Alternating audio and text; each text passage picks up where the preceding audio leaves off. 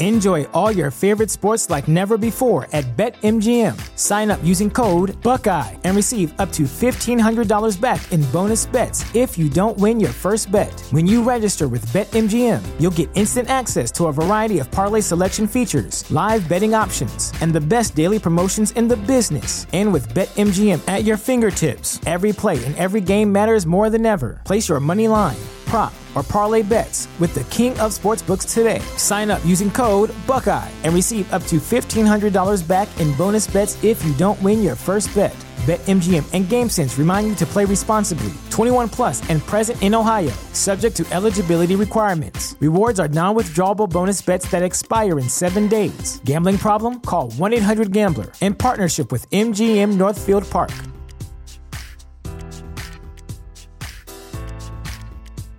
The future is a hefty responsibility and not one that we take lightly, but then taking things lightly has never been what Hefty is about. That's why we've created the Hefty Renew program that turns hard to recycle plastics into valuable resources like park benches and building materials.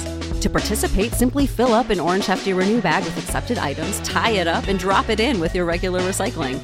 That's it, it's that easy. It's time to rethink recycling with Renew. Particular valued resources may vary by geography. More info available at heftyrenew.com.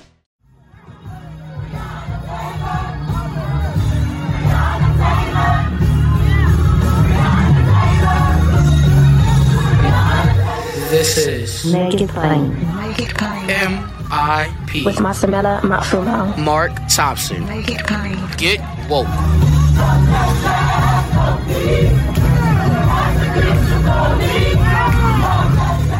Ladies and gentlemen, undoubtedly you saw the headlines recently about the rise in hate crimes in 2019. Who better to talk about than the organization that has probably done the most effective tracking of hate crimes and hate groups in the country. We want to get into all of that with the chief of staff of this organization, this organization being the Southern Poverty Law Center. Not only is she the chief of staff, she has been the chief workplace transformation officer. She's also has served as the outreach director uh, for the Southern Poverty Law Center. We're happy to have with us Lecia Brooks. Lecia, God bless you. How are you? Thank you. Thanks for having me on. I'm I'm doing well today. How are you? That's good. That's good. I'm fine. Praying that you and your loved ones are coping and, and healthy and safe in the pandemic as if that were not enough, now we're hearing about the rise in hate crimes, aren't we? We are. I mean, I'm sure you're not surprised. Uh, many folks won't be surprised. Um, the thing about the FBI's annual hate crime statistics report is that it's a year behind. So, um, as you noted, there was an increase, but we already knew that. We already knew what happened in 2019, right? With um, particularly the the massacre that took place at the Walmart in El Paso um, was destined to to increase those numbers. But we we can get into that a little more when you like. Yeah, that is one of the the drawbacks is that we have to wait a year, mm-hmm. don't we, to get mm-hmm. that information. There's, I guess there's really, there, I guess there's no way around that if we're relying on the FBI, right? That's true. That's true. Yeah were there any particular groups that have been targeted by hate crimes, Alicia, that increased more than others in 2019? Yeah, let's talk about that increase. It was about a 3% increase overall for the total numbers 7,314 hate crimes compared to 7,120 in 2018. Now, every year since 1991, when they started collecting this data, race based hate crimes have always been the most numerous.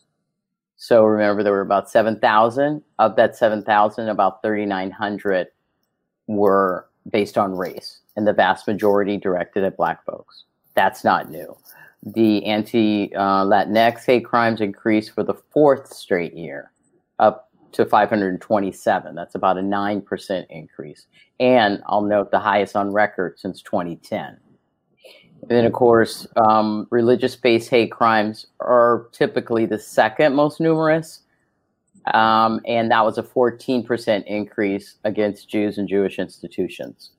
So, as a pattern, anti black racism, anti Semitism, um, xenophobia, and in particular, anti Latinx hate. Yeah. And unfortunately, too, we hear about some of the high profile incidents, mm-hmm. but we don't we don't get 7,000 some odd covered on the news. We would remember that. I mean, people would would see that every day, but that mm-hmm. just isn't isn't put out there in the way it should be. Well, none of it is put out there in the way it should be. Let's talk about the um, hate crime statistics report and the act itself. The numbers are always lower than what have actual the hate crimes that actually have taken place. The thing about the the FBI statistics is that their law enforcement agencies are not mandated to report what happened. They are required or asked to report. There are about 18,000 uh, federal, state, and city enforcement authorities who are asked to submit their hate crime statistics to the FBI. And we know that they don't do it. The report itself, the, the FBI's data, includes all the police agencies that either report one or more hate crimes or affirmatively report that there's zero hate crimes. Many, too many agencies don't report data at all. Mm. So we estimate that there are probably about 250,000 hate crimes and hate incidents that occur annually in the U.S. Let that sink in for a moment. Wow. How did the Southern Poverty Law Center arrive at that number? Well, you can just look at crime statistics, and though they're not, so they're not marked as hate crimes. If you if you look at um, the statistics that are turned in annually about uh, from the Uniform Crime Reporting System, you can discern what what happened in the commission of that crime. And so whether or not it was it was mm. identified as a hate crime, you look at if you look at the circumstances surrounding it, you can surmise that that it was. Now it's really important for people to know that a hate crime is an enhancement on an existing crime. So a crime has to have taken place, say murder. Then law enforcement must prove that the primary motivation for the commission of this crime was based on bias. They have to prove that. So many law enforcement agencies uh, either don't want to take that extra step and prove that it was a hate crime. For some, it's enough just to prove the crime and close the case. Mm-hmm. And I will add that it's it's it's a challenge. It's a bit of a challenge to prove motivation, right? You have to prove that that it was motivated in whole or in part based on this this bias.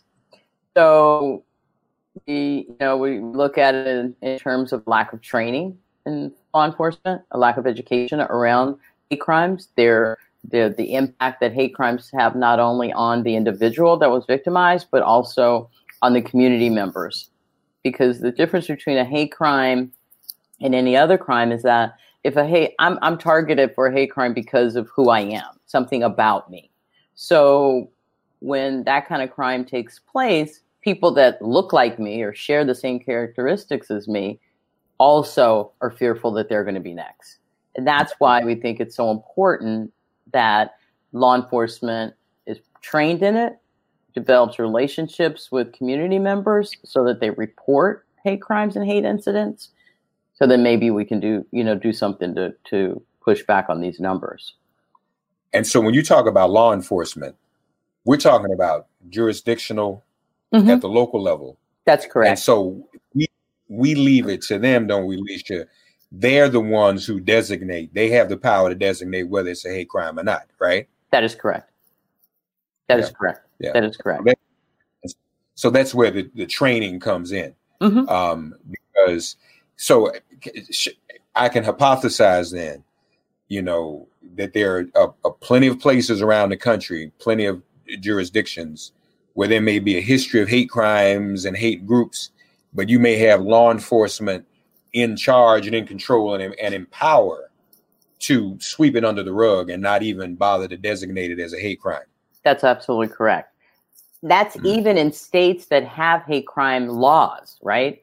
Um, it's up, as you say, it's up to the individual jurisdiction whether or not they investigate it as a hate crime in the first place to be able to prove it or not, right? Um, and oftentimes, it's it's the latter. They they want to close the case. They may there there may even be pressure from uh, a prosecutor's office. Well, we can't. I don't think we can prove this hate crime enhancement. So let's just let's just charge charge them with the uh, uh, whatever they whatever they um, committed as far as the crime, right? Mm-hmm. And not and not pursue it any further. Mm-hmm. So. Mm-hmm. so, so to be clear, states where there are hate crime laws are still at times not able to go forward because it's easier to prove the actual crime than to prove also it was a crime of hate. Do do all of in all of these hate crime laws and statutes are they universally, even state to state, are they universally ones that require intent as well? Yeah, they all require all hate crimes require that you prove that the primary motivation for the commission of the crime was hate or bias. What differs from state to state are the different characteristics, identity characteristics that are covered. Typically, most states cover race, cover nationality, um, cover religion. N- not all states cover sexual orientation or gender identity. Um, that's when kind of it varies a little bit. And I want to also say that uh, I don't want to I don't want to kind of like just give the impression that law enforcement all law enforcement is not trying. They often do. You may remember the the the heinous hate crime that took place in Maryland, where Richard Collins, the young um, the young man that was about to graduate from college, he was in ROTC, and he was murdered, brutally murdered at a bus stop. And law enforcement in law enforcement wanted to add a hate crime enhancement to the crime, and then they just weren't able to prove it. And I remember I was really struck by it because it was an African American woman, law enforcement officer, who felt so bad that they weren't able to prove it, but made a commitment that they would keep investigating that case until they were able to prove that it was a hate crime. And they did just that. So oftentimes it requires that it requires that extra work, it requires that extra investigation to be able to prove motivation. Yeah, yeah. Do we need to to change that the motivation requirement? Is, is that something that is, is problematic in getting mm, I, I, think I think the real problem is is is um, one requiring law enforcement a- mandating law enforcement agencies to report first, right? Because that's a problem. A hate crime has been committed in, in, in an area. Say, for instance, in 2018, the 2018 hate crimes report Charlottesville, Virginia reported no hate crimes at all. And we all know that Heather Heyer was killed during the Unite the Right rally. Mm. Now, that just shouldn't be, right? right. So, so let's mandate that all hate crimes that, that occur must be reported to the FBI. Then let's also mandate that law enforcement agencies are trained and law enforcement officials are trained on how to investigate hate crimes and that they're they're presented with the with all the tools and resources they need to be able to prove that. It's not impossible. It requires more work, right? And and and I believe, I want to believe anyway, that um, our law, law enforcement officials would want to do that. They just need the training to do it.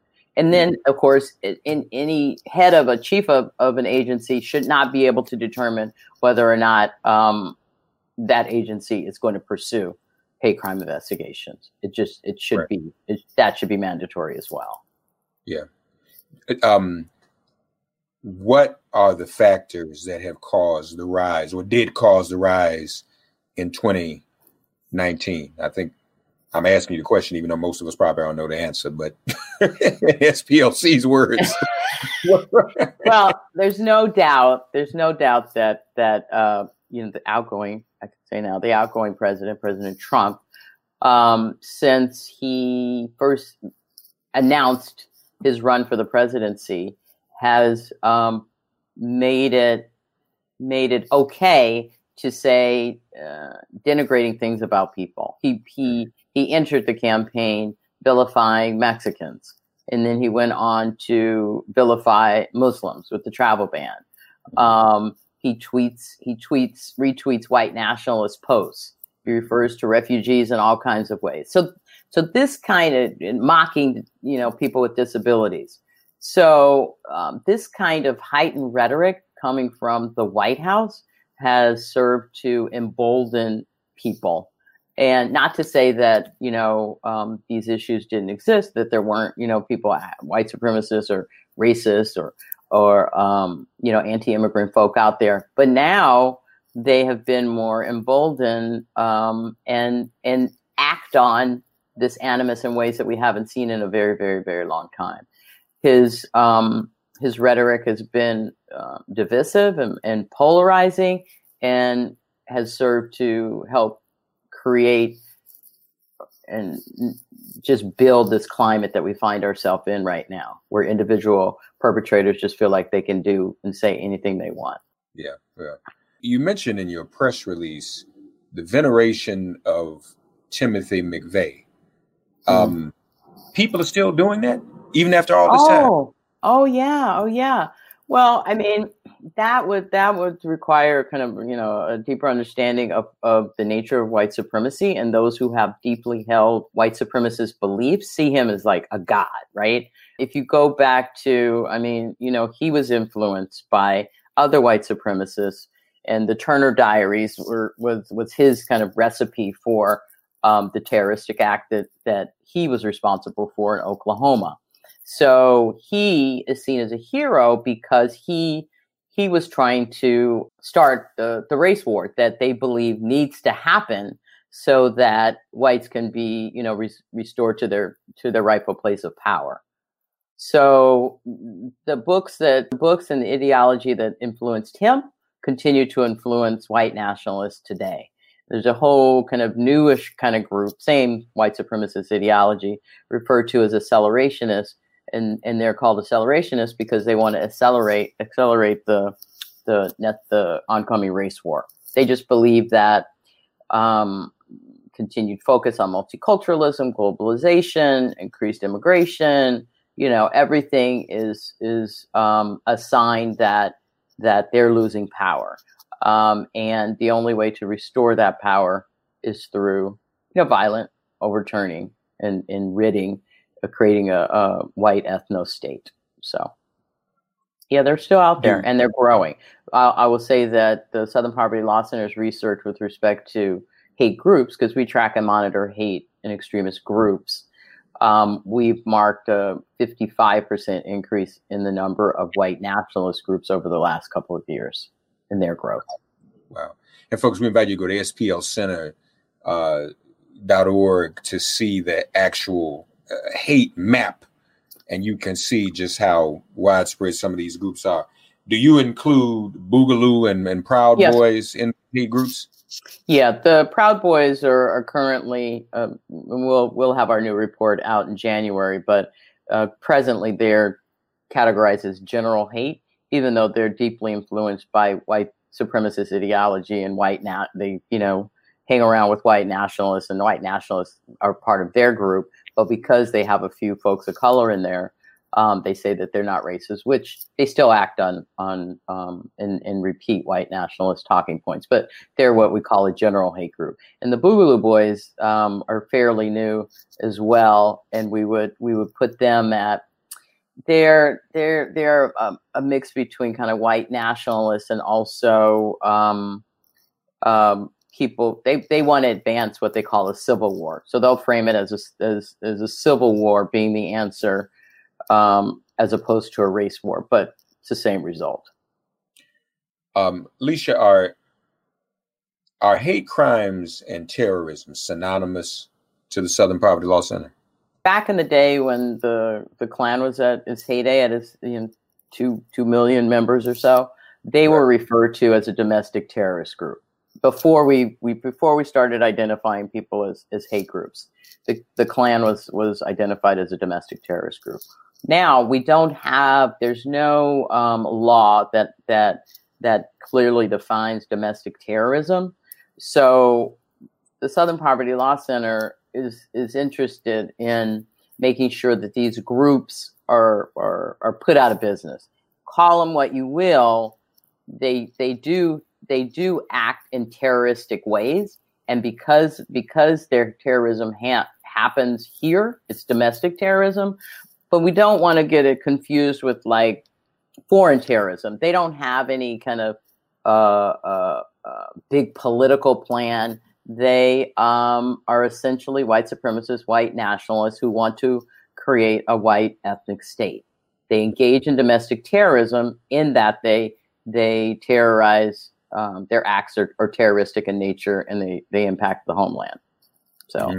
it's words. The result is the same. So they some do engage in domestic terrorism, but most of them, I would say, um, are don't qualify as as as that you mentioned putting them out of business. How? Mm-hmm. How how are we able to do that? How how is SPLC able to do it? How can we help SPLC do it? Well, the Southern Poverty Law Center, dating back to the mid '80s, began um, really were responsible for uh, early civil rights lawsuits, bringing bringing civil litigation against these organized hate groups and suing them um, and and assessing financial damages to put them out of business. So um, if we can sue them, like for instance, we had a we had a case a couple of years ago, Andrew Anglin, who was the publisher, still the publisher of this very racist, anti-Semitic website called Stormfront, um, engaged in a, a troll storm, which essentially means that he called all of his you know followers to to um, terrorize um, our client Tanya Gersh, a Jewish woman who lives in Montana. So we sued we sued Andrew Anglin and were able to win a judgment of twelve million dollars, which had the result of putting him out of business. She didn't get, you know, of course, he didn't have twelve million dollars. But if we can, if we could shut somebody down, if we can shut their business down, seize their assets, and turn them over to our client, that's what we want to do. So we started we started doing that kind of thing in in the um, mid to late 80s. Our first case was um, against a, a, a, group in uh, Mobile, Alabama. And so we've had a, a, number of successful cases in the South and across the Pacific Northwest that have that have put people out of business. Tom Metzger, I don't know if you know, um, was in the news a couple weeks ago. He died, and he was the head of a, a group called the White Aryan Resistance and his group was responsible or held responsible for killing an Ethiopian Jew in Portland, um, Mr. Seraw, Mulugeta Seraw.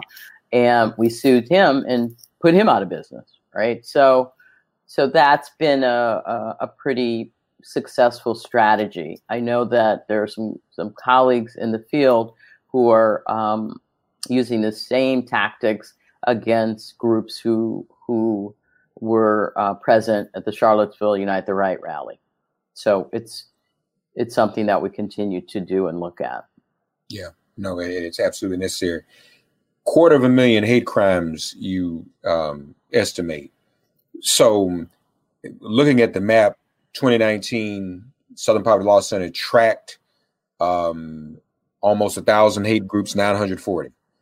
It, is there a relationship between the math of almost a thousand groups and the the quarter of a million estimate of crimes? Do, do those numbers relate somehow? That's a that's a really good question um, first it's important to note that um, groups we do an annual census of, of the groups that actually exist and these are groups in physical space so the 940 that we identified for 2019 went down a little bit from previous years. And that's important to note because what we're finding is is that individuals who act on you know white supremacist tendencies or anti-Semitism or anti-LGBT animus are organizing more and more online. So they're less likely to form these physical groups that we are tracking. Um, the question about whether or not there's a, a correlation between the, the number of groups and the number of hate crimes that exist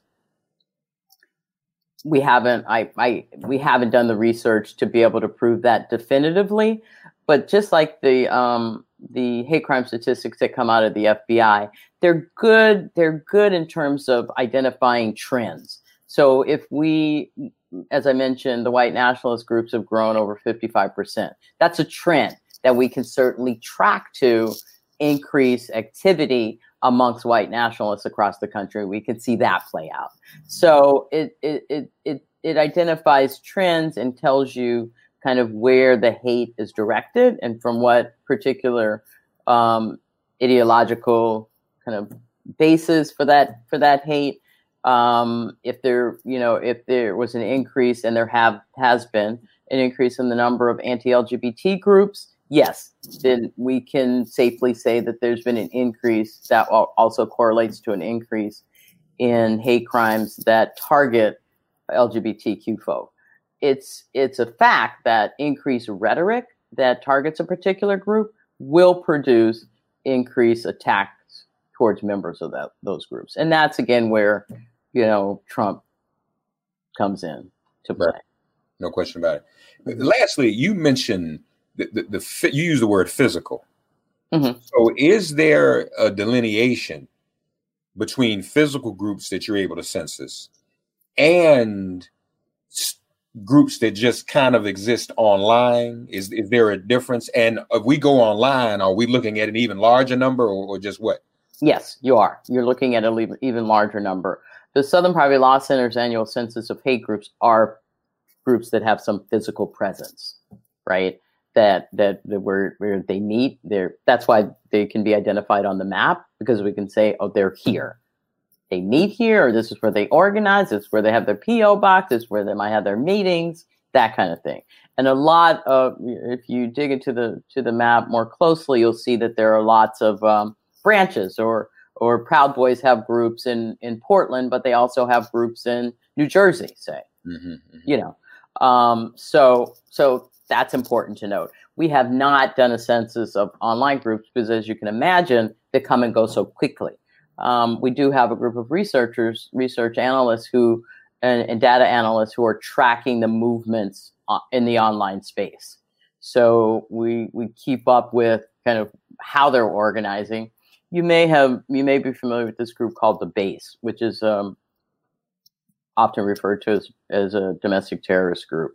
They operate kind of in a in a cell cell like function so that they can't be easily identified. They primarily, if not solely, organize in the online space. So we might we might find some chatter here and figure out that something's going on here, and then later on find find that they they've created a, a new cell um, someplace else. But they're primarily that group is primarily in the online space.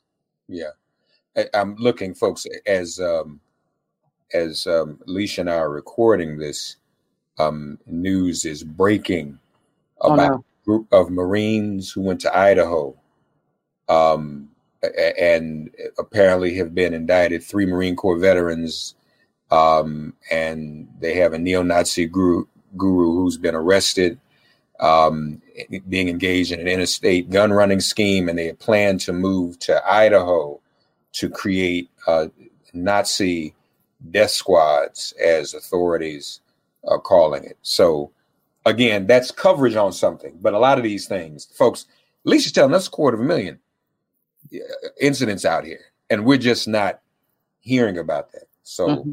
but I this mean, is we, this is real. I mean, the the story yeah. that you just that you just quoted. I mean, this this is real, and this is this is this is how it's happening. And people really need to pay attention to what's happening in the Pacific Northwest. I mean, it's no accident that they're organizing in Idaho, right? that they're mm-hmm. organizing in, in, in places that are still uh, majority homogeneously white. Right? They can like hide in plain sight and create create their their white ethno states there, organize and create uh, uh, uh, uh, a lot of damage to over the rest of the to the rest of the country. So we had um, the center participated in um, testimony uh, before Congress earlier in the year about um, you know, uh, these folks in the military, ha- allowing, allowing, knowing, knowing that they're whites, there were white supremacist, white nationalists in the military, and really pushing them to be uh, more diligent in getting those people out of the military. So uh, I hope that this was a result of some investigation. I'm glad that they've been identified, and I will tell you that there are more. Folks, we ought to support the Southern Poverty Law Center uh, splcenter.org in their work to expose these groups. We invite you to go to splcenter.org um, slash hate watch to look at the map, um, uh, see the blog hate watch um, and whatnot. And you see these little white dots and and you can see where this is even happening in the states where you live.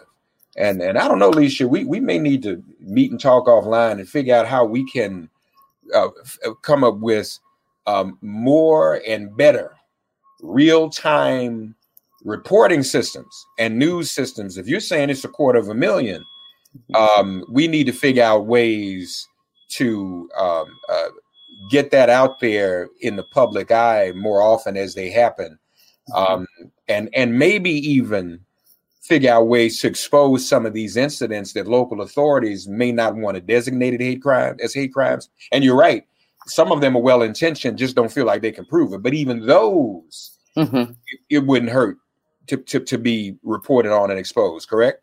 You're absolutely you're absolutely right. And it will help to we need to do something to help improve police community relations for a whole lot of reasons. But hate crimes is one of those as well. Because oftentimes people who have been victimized by hate crimes don't trust law enforcement and they don't they don't even go tell them, right? Yes. Because they feel like, oh, they won't listen, they won't believe me, they won't take me seriously. Um, they'll laugh, you know, whatever it is. So it's an it's one of those important elements of of good community policing as well. Amen. Amen. I've always had a great deal of respect for what Southern Poverty Law Center does and continues to do. Another big report from them in January after the holidays. So, Lecia, if you don't mind, we're going to have you back, and and let's let's stay in close touch. And whatever um, uh, um, exposure or coverage I can give to the work you're doing, that Southern Poverty Law Center is doing here to make it plain, I, I really want to do that. We need to be, you know, working it more closely together, folks. We've got to stay on top of this. We cannot stop this if we're not talking about it, if we're not exposing it. Um, and and and maybe even at a later time we can talk about. Well, let me ask you: Do do you all eh, give any advice to people on best practices when it comes to to dealing with some of this online and with trolls and social oh, yeah thank thank you for asking thank you for asking. There's some resources um, on the website splcenter.org and we have a new one. It's called um, um, it's by this group called PERIL. We worked in collaboration with a group at American University. It's for parents and caregivers to recognize when their young people have been um, influenced and we call it radicalized. They're subject to to radicalization, and more importantly, what parents and caregivers can do to interrupt that. Um, and especially in this time of COVID, where um, you know remote learning and kids are spending more and more time online, it just takes it just takes that long for them to go down the rabbit hole and be in this be in this position. Now, some might say, "Well, why, what what what's that to me as a person of color?" Well, I, I, I'm invested in making sure that fewer um, young white males are radicalized to to right. to stand against me, right? Amen. Amen. No, that's what we need to do. Mm-hmm. Folks, splcenter.org, uh, get involved, get read up on it. And we're going to be doing more in the new year because, you know, if I'm reporting and it's a quarter of a million that I'm not reporting, and that means there's more work. I, I need to up my game into all of us do in terms of reporting what's out, and all the media do, and all my friends in media. I'm going to challenge them to do the Thank same. You. Thank you. Lecia Brooks, Chief Staff, Southern Poverty Law Center, great organization, splcenter.org. Lecia, we thank you for joining us on Make It Plain today. Thank you. It's been an honor. Take care of yourself. Be safe. Thanks for getting woke and listening to Make It Plain. Please remember to listen, like, subscribe, and wherever you get your podcasts, please give the show a five star rating. And please do spread the word. Let's all continue to pray for each other during this pandemic and this police demic. If all hearts and minds are clear, it has been made plain.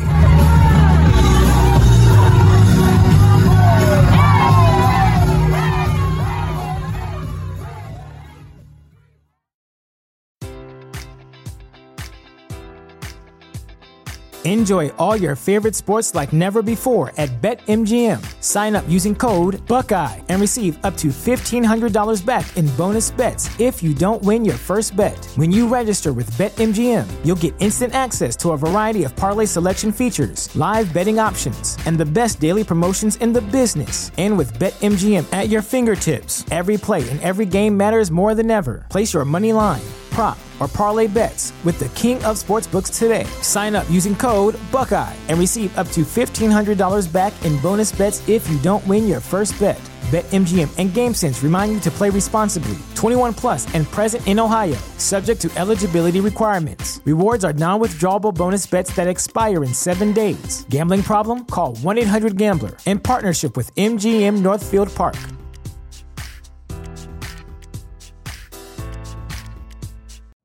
You know how to book flights and hotels. All you're missing is a tool to plan the travel experiences you'll have once you arrive.